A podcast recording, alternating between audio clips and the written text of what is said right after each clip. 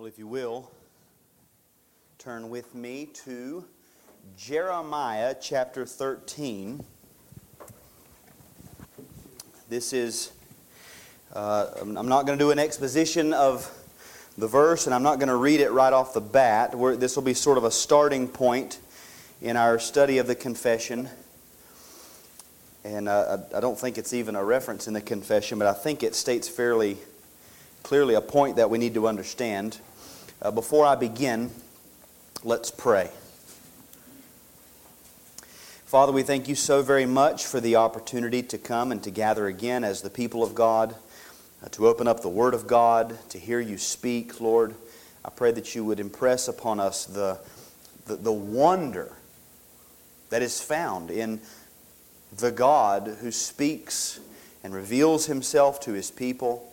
Lord, you're, in your grace, you even show us our need for you so that we will cling to you. Lord, we uh, thank you for that. So as we look at your word and as we look at our uh, confession of faith, I pray that you would uh, strengthen that faith. Lord, I pray that you would build unity in the hearts of, of this congregation, that we might be unified around the truth of your word, and that that would bind our hearts together, uh, of course, all in, in uh, or to the glory of the Lord Jesus Christ. And it's in His name that we pray. Amen. So remember that we're looking at the chapter, chapter 6, that is entitled Of the Fall of Man, of Sin, and of the Punishment thereof. Paragraph number one, I called, I gave the title, The Entrance of Sin, looking at the sin of Adam and Eve as sin comes into the world. The second paragraph I called uh, officially the effects of sin, or we could say the effects of original sin, uh, namely total depravity. And that's where we spent our time last week. Open up that doctrine uh, that we typically refer to as total depravity. Now, I want to just recap a little bit of that, and then we'll move into paragraph, paragraphs 3 and 4 tonight. Remember that depravity, the word depravity means corruption. The roots of our depravity are found originally in Adam's sin. We see in that paragraph 2, the first words, our first parents by this sin. Because of their sin, something comes to us. The basis of that depravity that comes to us is first Adam's alienation from God.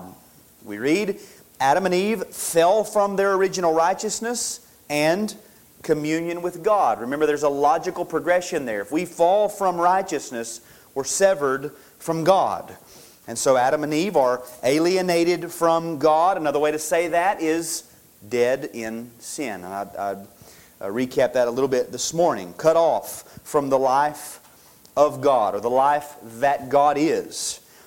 And this depravity, this corruption that found its root and basis in the sin of Adam, but then spreads to all mankind affects all of the parts of soul and body. In other words, and that's the, we would call that the totality of man's being, body and soul. The soul of a man, that immaterial part of a man, is now alienated from God. He's alienated from God in the mind.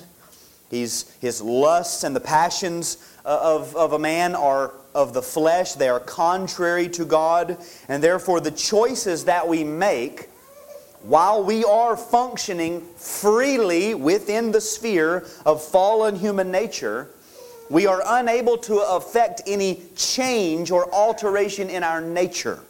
We can't do anything contrary to or to change our nature as human beings.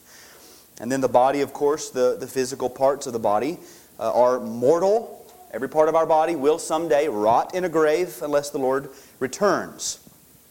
Now I want to read from Jeremiah chapter 13 and verse 23 because I think this summarizes the point that needs to be made here, the point that we, that we need to grasp in all of this. It says, Can the Ethiopian change his skin? Or the leopard his spots? Then also you can do good who are accustomed to do evil. The point there is that you can't affect any change in yourself contrary to what you are by nature. You can't do that. It's, it's your nature to be who you are. That's one of the, uh, one of the problems of total depravity. Man alienated from God, contrary to God, in his nature, that's what we get. Human nature, fallen. We can't do anything to change that nature.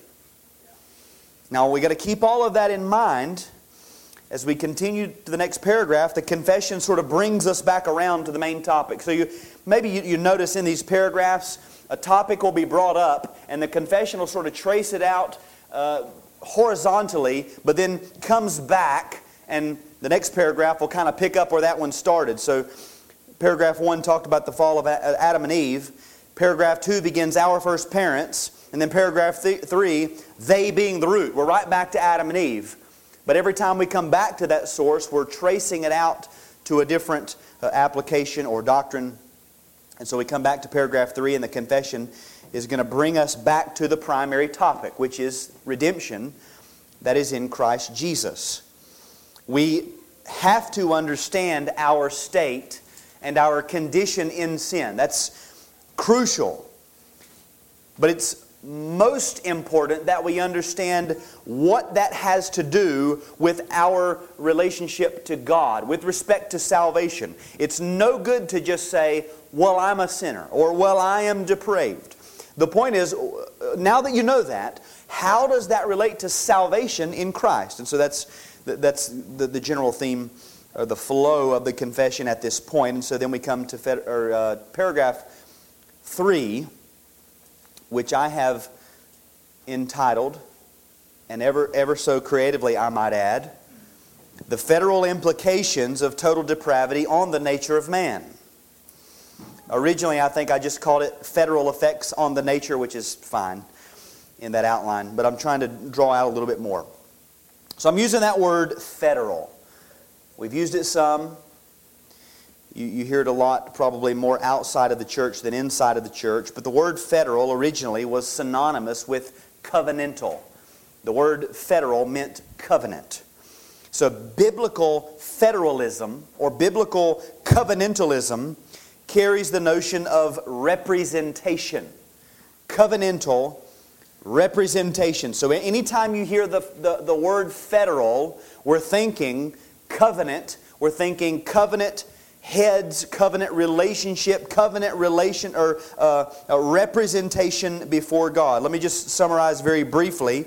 Hopefully you know this. All men relate to God by means of a federal head, a covenant representative that represents men before God beneath one of two covenants. All people are either in Adam or in Christ.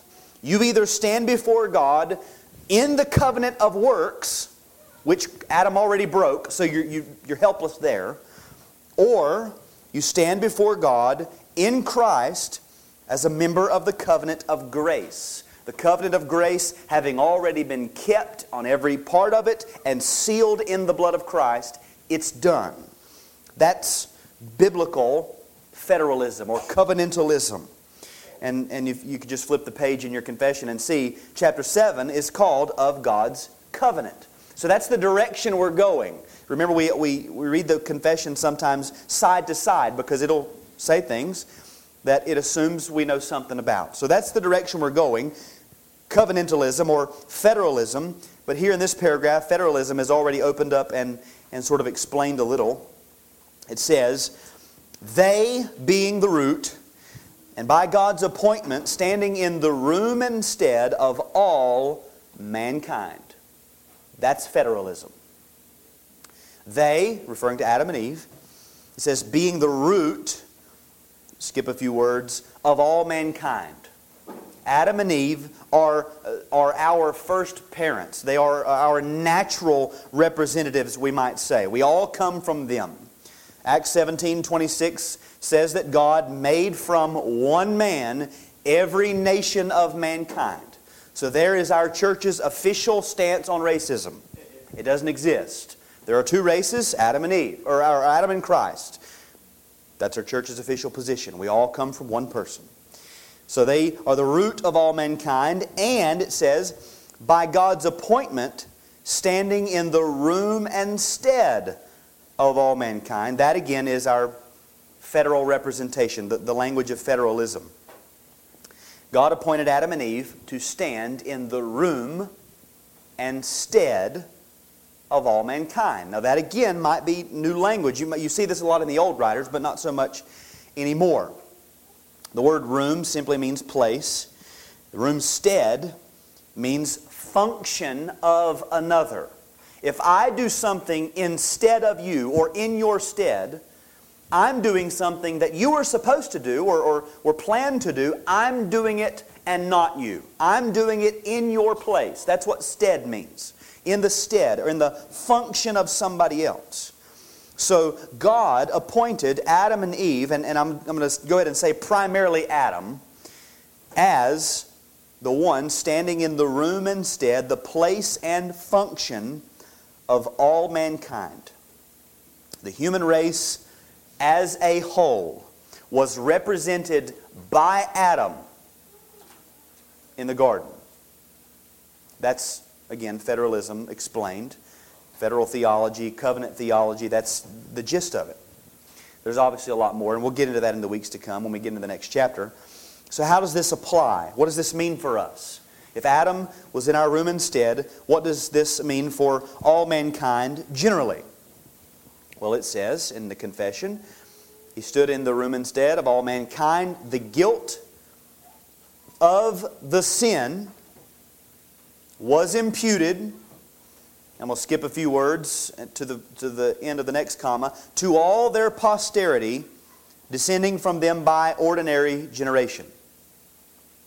The guilt of the sin, the sin being Adam's sin, or we could say, if you want to put it all together, Adam and Eve's sin seen as one singular unit, a sin, a, a transgression, a sinful act.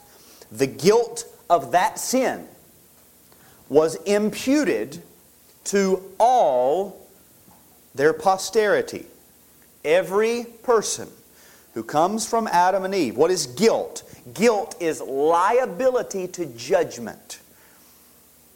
So the liability to God's judgment incurred by the sin of Adam comes to all their posterity. All men, then, now are liable to God's judgment naturally because of that first sin. Your, that guilt has been imputed to you.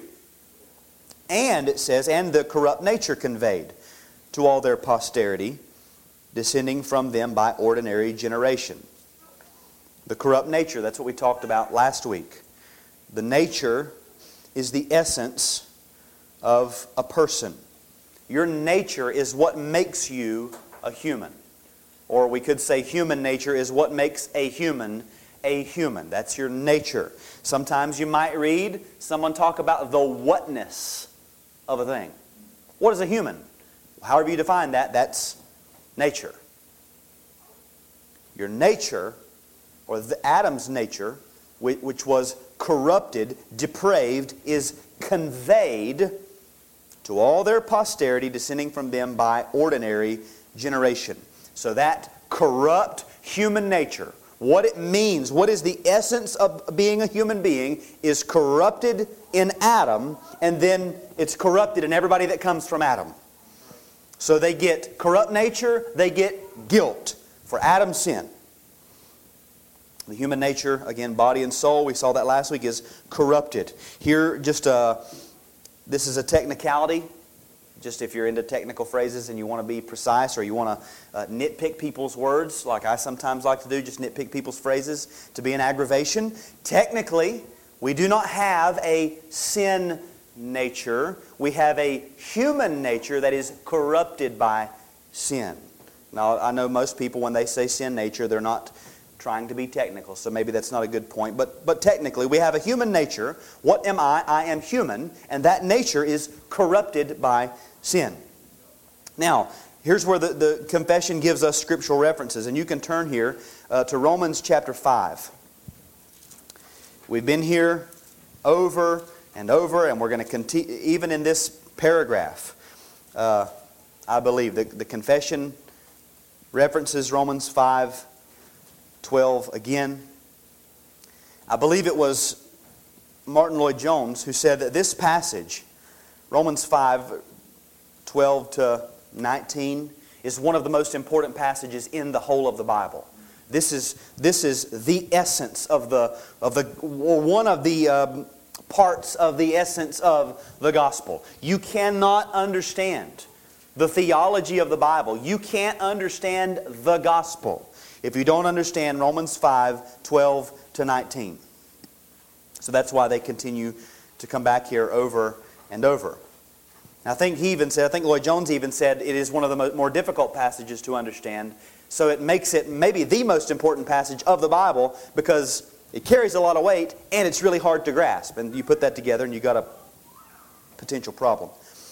The confession references it here just to, uh, I think, just to point out the uh, representative relationship that we have with Adam and with Adam primarily, but you can't read it without seeing Christ as well. Beginning in verse 12, therefore, just as sin came into the world through one man, and death through sin, and so death spread to all men because all sinned.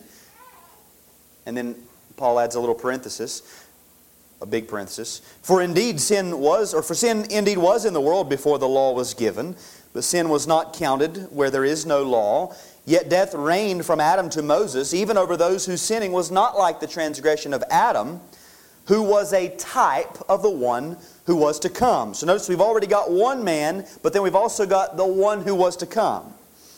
But the free, free gift is not like the trespass. For if many died through one man's trespass, much more have the grace of God and the free gift by the grace of that one man, Jesus Christ, abounded for many. And the free gift is not like the result of that one man's sin. For the judgment following one trespass brought condemnation, but the free gift following many trespasses brought justification. For if, or for if because of one man's trespass, death reigned through that one man, much more will those who receive the abundance of grace and the free gift of righteousness reign in life through the one man, Jesus Christ. Therefore, one trespass led to condemnation for all men. So, one act of righteousness leads to justification and life for all men. For as by the one man's disobedience the many were made sinners, so by the one man's obedience the many will be made righteous. So you see over and over one man, one man, one man, one man, one man. I forget who it was who said in, in, in redemptive history there are two men. There's the first man and the last man. That the only ones that matter. 1 Corinthians 15, 21 to 22. For as by a man came death, by a man has come also the resurrection of the dead. For as in Adam all die, so also in Christ shall all be made alive. I'm just showing you that language more. Verse 45 of that same chapter. Thus it is written, the first man, Adam, became a living being. The last Adam became a life-giving spirit. Verse 49, just as we have borne the image of the man of dust, we shall also bear the image of the man of heaven. The man of dust being Adam, the man of heaven being Christ. Two men. First man, last man. These are all, all that matter in, in, the, in the grand scheme of redemption. A federal Representation, generally applied, means every person descended from Adam's loins finds himself in relationship to God. Everyone. We like to say, well, Christianity is about a relationship with God. Everybody has a relationship with God. And that relationship is mediated by one of two covenant representatives. You are either represented by Adam, and that's how your relationship is mediated Adam, who broke his covenant, or by Christ, who kept his covenant. All who are in Adam are dead in sin. All who are in Christ have been made alive to righteousness. That's federalism, covenant representation, and its general effects. Notice how this also applies to each individual person. The guilt of the sin was imputed, and corrupt nature conveyed to all their posterity, descending from them by ordinary generation, being now conceived in sin. All their posterity being now conceived in sin. Conception is a very personal thing. We talked about this a little last week that we are conceived in sin. A mother conceives a baby. The baby is conceived by its mother. That takes place in the fallopian tube. Now, Christy knows why I text her that, asked her that question this week. All men, all human beings, are conceived in a fallopian tube. That's your conception. All their posterity being now conceived in sin. Remember last week what we talked about that what that phrase means in sin. You're, you're conceived in a state characterized by going beyond or falling short of God's perfect moral standard, never complying. That's in sin. And that is because they are receiving from their father, all the way back to Adam, at least a piece of genetic material that was corrupt. Now, I'm not uh, prepared to go any further than the, the genetics of it. But we at least get a piece of genetic material from a sinful father. And we are conceived in the womb of our mother. The scripture reference is Psalm 51 and verse 5. David says, Behold, I was brought forth in iniquity, and in sin did my mother conceive me. In this passage, we see the two different uh, stages of bringing a person into the world. I was brought forth, that's the language of delivery. And in sin did my mother conceive me. That's the joining of a sperm to an egg to form a new person in the fallopian tube. That's conception. In sin did my mother conceive me. So David says that at his conception, he was in a state characterized by or as alienation from God. And the other reference is Job 14 and verse 4. Who can bring a clean thing out of an unclean? There is not one. Whose father is without sin? Nobody's. Whose mother is without sin? Nobody's. So, so which human union can bring forth something that is without sin? Nobody's. It can't happen. It's not possible.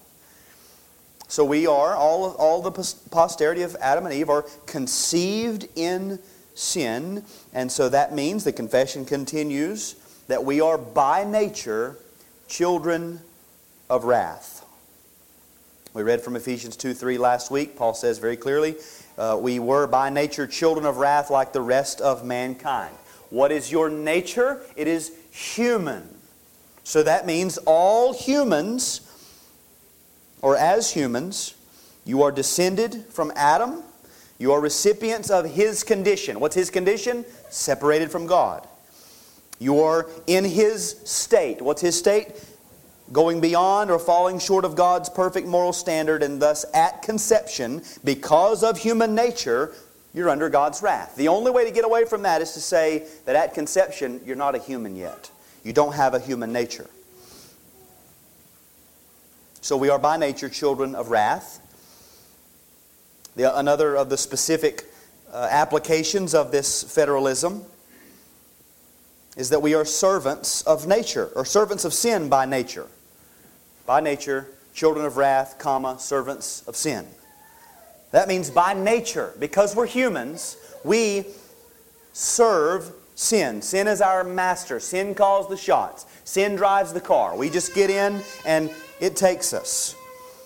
Paul says in Romans 6:20, when you were slaves of sin, you were free in regard to righteousness.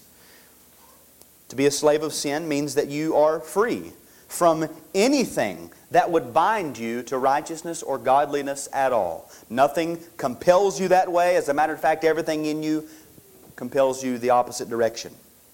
Servants of sin. By nature, we are subjects of death. We are alienated from the life of God in every way, in every part of our human nature. Romans 5:12 again.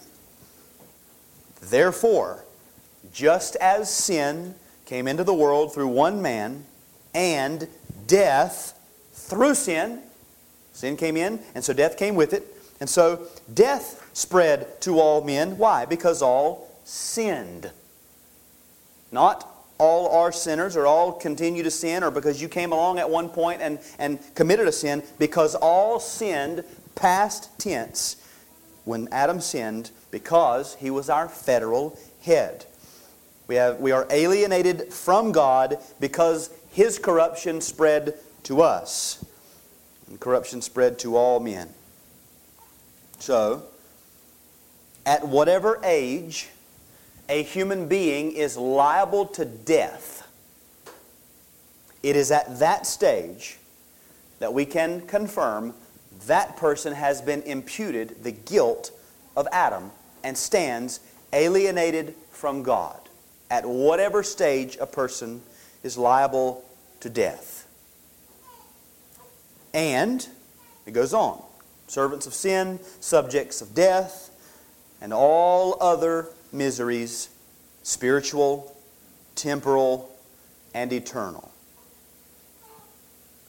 These are all the manifestations of the death that we are in. We are dead in sin, spiritually dead, temporally dead, eternally dead, or judicially dead. These categories all bring with them certain miseries. Spiritual death brings with it spiritual animosity. We spiritually, religiously, naturally, we don't like God. We don't want Him. We're not looking for Him. We're not trying. Spiritually, we are lazy. Spiritually, we have a lack of knowledge and the understanding that we need to come to God. Those are miseries that come with it. Even as uh, Christians, we can see these miseries continue in our bodies where we struggle to believe, struggle with spiritual laziness, struggle to comprehend Christian doctrines or, or believe and trust in the truths of Scripture. Temporal miseries like sickness, bodily ailments. I got a sprained ankle. That is a temporal misery that comes with being born in sin. All of the struggles that we have in life to meet our physical needs. Remember Adam with the sweat dripping from his brow, slaving away to try to live. That's a temporal misery. And also eternal miseries. By nature, at conception, we are subjects, all men are subjects of eternal misery. All of those are the federal implications of total depravity. Now, when we hear that, or especially the natural man hears that, or even the converted man for the first time, we tend to think that's not fair. Right? It's not fair that one man would sin. Because of that one man's sin, here we are. And we, and we can't do anything about it. We can't fix it. A couple of answers, four answers to that objection. Number one, you don't get to decide what's fair. You're corrupt. You don't know what's fair. Your fairness is corrupt, it's broken. Secondly, you don't have any ground to stand on before God to represent yourself because you're corrupt. Thirdly, getting closer to the point, do you really want to represent yourself? Remember Adam, created upright and perfect? No, no inclinations either way? He fell. How well have you done so far that you would say, well, I, I think I can, I think I got this? You don't. And even more importantly, the most important thing, if it's not fair that one man represent the many in the fall, then it's also not fair that one man represent the many in salvation. You got to take the whole lot. So how does this federalism apply salvifically? Well, the confession just sort of hints at it a little, tosses us a little phrase here. One man was the source of the fall. One man is the source of salvation. This paragraph ends, unless the Lord Jesus set them free. We are in a condition that we can look at all day long and shake our heads and, and wring our hands and say, There's nothing we can do. We are helpless. It's not fair. I wish I would have had another opportunity. None of that matters. All that matters uh, ultimately is this phrase unless the Lord Jesus sets them free. Hebrews 2, verses 14 and 15 says, Since the children share in flesh and blood, he himself likewise partook of the same things, that through death he might destroy the one who has the power of death, that is the devil, and deliver all those who through fear of death were subject to lifelong slavery. Christ delivers us from death. The children are those whose flesh he partook of, and all of those children he delivers from the fear of death. 1 Thessalonians 1:10 Paul refers to Jesus who delivers us from the wrath to come.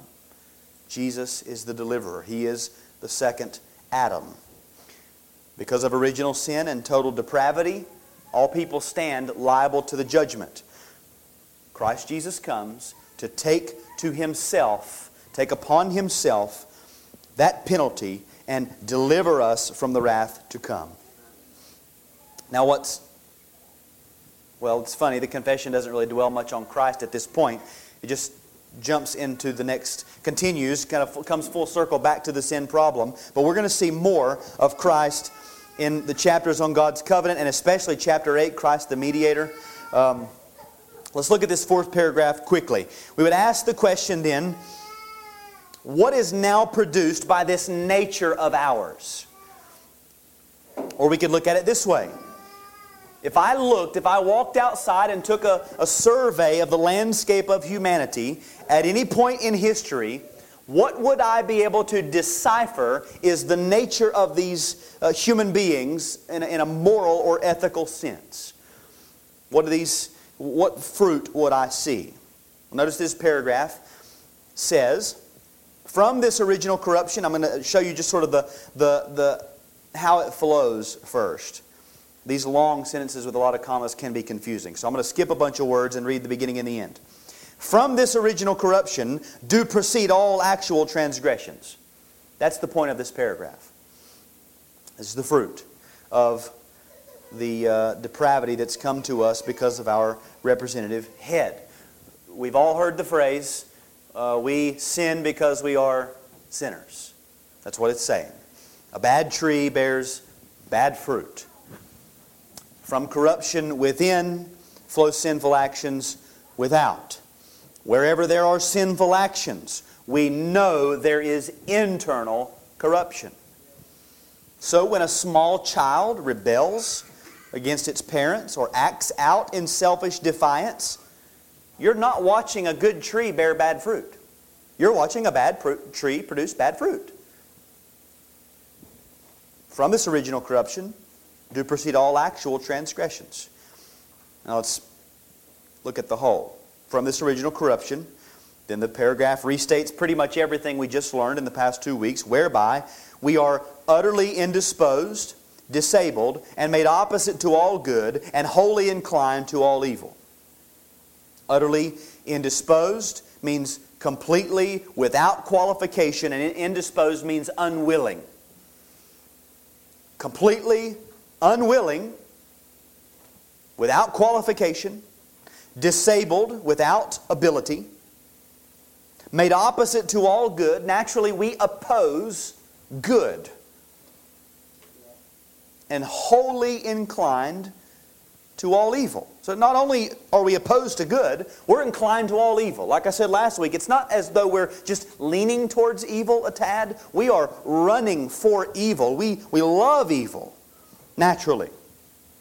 Every human being conceived on this planet, even the ones in your laps, have the capacity to carry out the most vile and heinous sins against God that the human mind can imagine. Every one of them have that capacity because we are all, by nature, wholly inclined to evil. The fact that we don't, that our children may not, is an act of God's mercy uh, God's uh, holding back, restraining the evil of men. So, from that corruption, utterly indisposed, disabled, opposite to all good, wholly inclined to evil, do precede all actual transgressions. That's specific sins committed, actions. They might be physical actions, they might be thoughts, they might be the settling of the heart upon an ungodly affection. All of that comes from the corrupt nature. Romans 8, verse 7 says, For the mind that is set on the flesh is hostile to God, for it does not submit to God's law. Indeed, it cannot. The mindset is hostile. It does not submit to God's law. When you fail to submit to God's law, that is unrighteousness, that is sin. When you do not submit to God's law, you are in transgression and sin. And that flows out of the mindset of the flesh. hostility toward God. Colossians 1:21. And you who were once alienated and hostile in mind, doing evil deeds. So you're alienated, cut off from God. Your mind is hostile to God. And what, what actions come from that? Evil deeds. It's coming from that. James 1, verses 14 and 15. Each person is tempted when he is lured and enticed by his own desire. Then desire, when it has conceived, gives birth to sin. And sin, when it is fully grown, brings forth death. The point there that we could draw out, uh, an additional point, is that every man is completely responsible for every sin. Even if we were to say, well, I, the, the temptation wasn't my fault. All that temptation did, all that occasion did, was lure and entice the desires that were already in your heart. Matthew 15 and verse 19 says that out of the heart come evil thoughts, murder, adultery, sexual immorality, theft, false witness, slander. Again, proceeding from the heart, the sinful flesh, the sinful nature, come all sinful actions. Total depravity is our condition, and our sin, our actions, flow from that condition. Now let's consider this in sort of a redemptive, salvific, uh, soteriological sense. Now we, we see where we are, and we'll continue to look at where we are. We ask then, or perhaps someone asks, What must I do to be saved. If that's where I am, if, if I am what the Bible says I am, what must I do to be saved? The answer we give is repent and believe the gospel. Repent and turn to Christ in faith. Okay? What is repentance? Repentance is a change of the heart and the mind toward sin, or, or I should say, from sin and toward Christ. What is saving faith? I said this morning, a whole souled flight to Christ as mediator between God and men. I'm turning in my heart and my mind from sin and to Christ. Can a man change his heart and his mind toward sin and take to Christ as mediator, a man who is severed from the life of God in all faculties of soul and body? Well, before we answer that, we could, answer, we could ask some more questions. Is he looking for God? The Bible says no man seeks for God. Well, can he think rightly about God? Does he know what he's turning to? No, he's alienated in mind. Well, but, but he can still love God, right? Well, he's actually hostile to God, naturally. What must we do to be saved? This man, his entire nature would have to be changed. He would have to be given a completely new heart. He would have to be given uh, life where there was once death. But our answer doesn't change. Repent and believe the gospel. Repent and cast yourself upon Christ. And as we proclaim that message, what does God do? Ezekiel 36 26 says that He takes out the heart of stone and gives a heart of flesh. John 3 says that we are born again. We must be born again. 2 Corinthians 5:17 says that he creates a new creature. If any man is in Christ, he is a new creature. 2 Corinthians 4 6 says that this salvation is as if God were speaking light where there were, was darkness. It's like an act of, of creation again in the heart of a man. Colossians 1:13 God has to transfer us out of Adam and put us into Christ. That's what God does. We don't preach what God does in proclaiming the gospel. We preach what man must do. What must I do to be saved? Repent, turn to Christ in faith. That's your responsibility. What does God do? God does His job. We read last week. We might not have gotten this far. Yeah, we did. Ephesians 2 8 and 9. For by grace you have been saved through faith. And this is not your own doing. It is the gift of God, not a result of works, so that no one may boast. By grace, you have been saved. perfect, passive, completed action exercised upon you. You have been saved, done. And this is the gift of God. What's the gift of God? Salvation by grace through faith is a gift from God.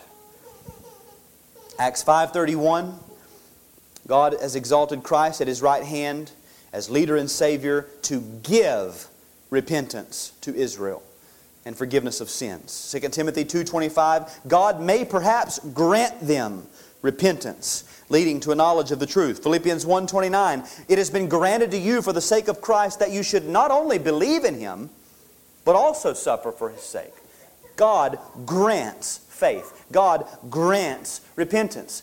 God must do it. And yet, when man asks, What must I do to be saved? we proclaim, Repent and believe the gospel.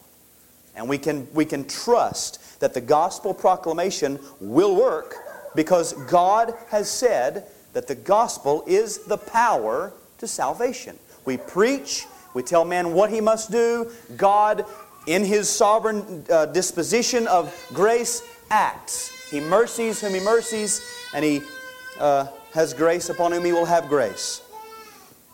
So, let's uh, pray, and then we'll stand and we'll sing one more song. Father, we thank you for your, your word, and we thank you for these men who've gone before us and who have, have wrestled, who have, in the face of struggle and hardship and persecution, who have uh, ironed out so many of these theological and, and doctrinal details and of which we are recipients of this grace. Lord Jesus, we thank you for your continued work in the church. By your Spirit, that you would give gifts to your church throughout the centuries, that we might be benefited from them. God, we thank you most of all that you would give us the Scriptures themselves, your holy word. And then you would give us your Spirit so that we can understand your holy word. God, I pray for this church that you would even now begin to prepare our steps and our pathways this week. I pray that you would uh, give us, just from these words, a deeply held conviction that the gospel really is the power of God unto salvation. And that, that we would dare proclaim the gospel this week in faith that you will bring salvation to sinners through the preached gospel. Lord, forgive us when we have prayed and prayed and prayed for salvations and we've not opened our mouth. Lord, help us to be faithful to the gospel. And Lord, we worship you knowing that you will be faithful to the gospel. It's in Jesus' name that we pray.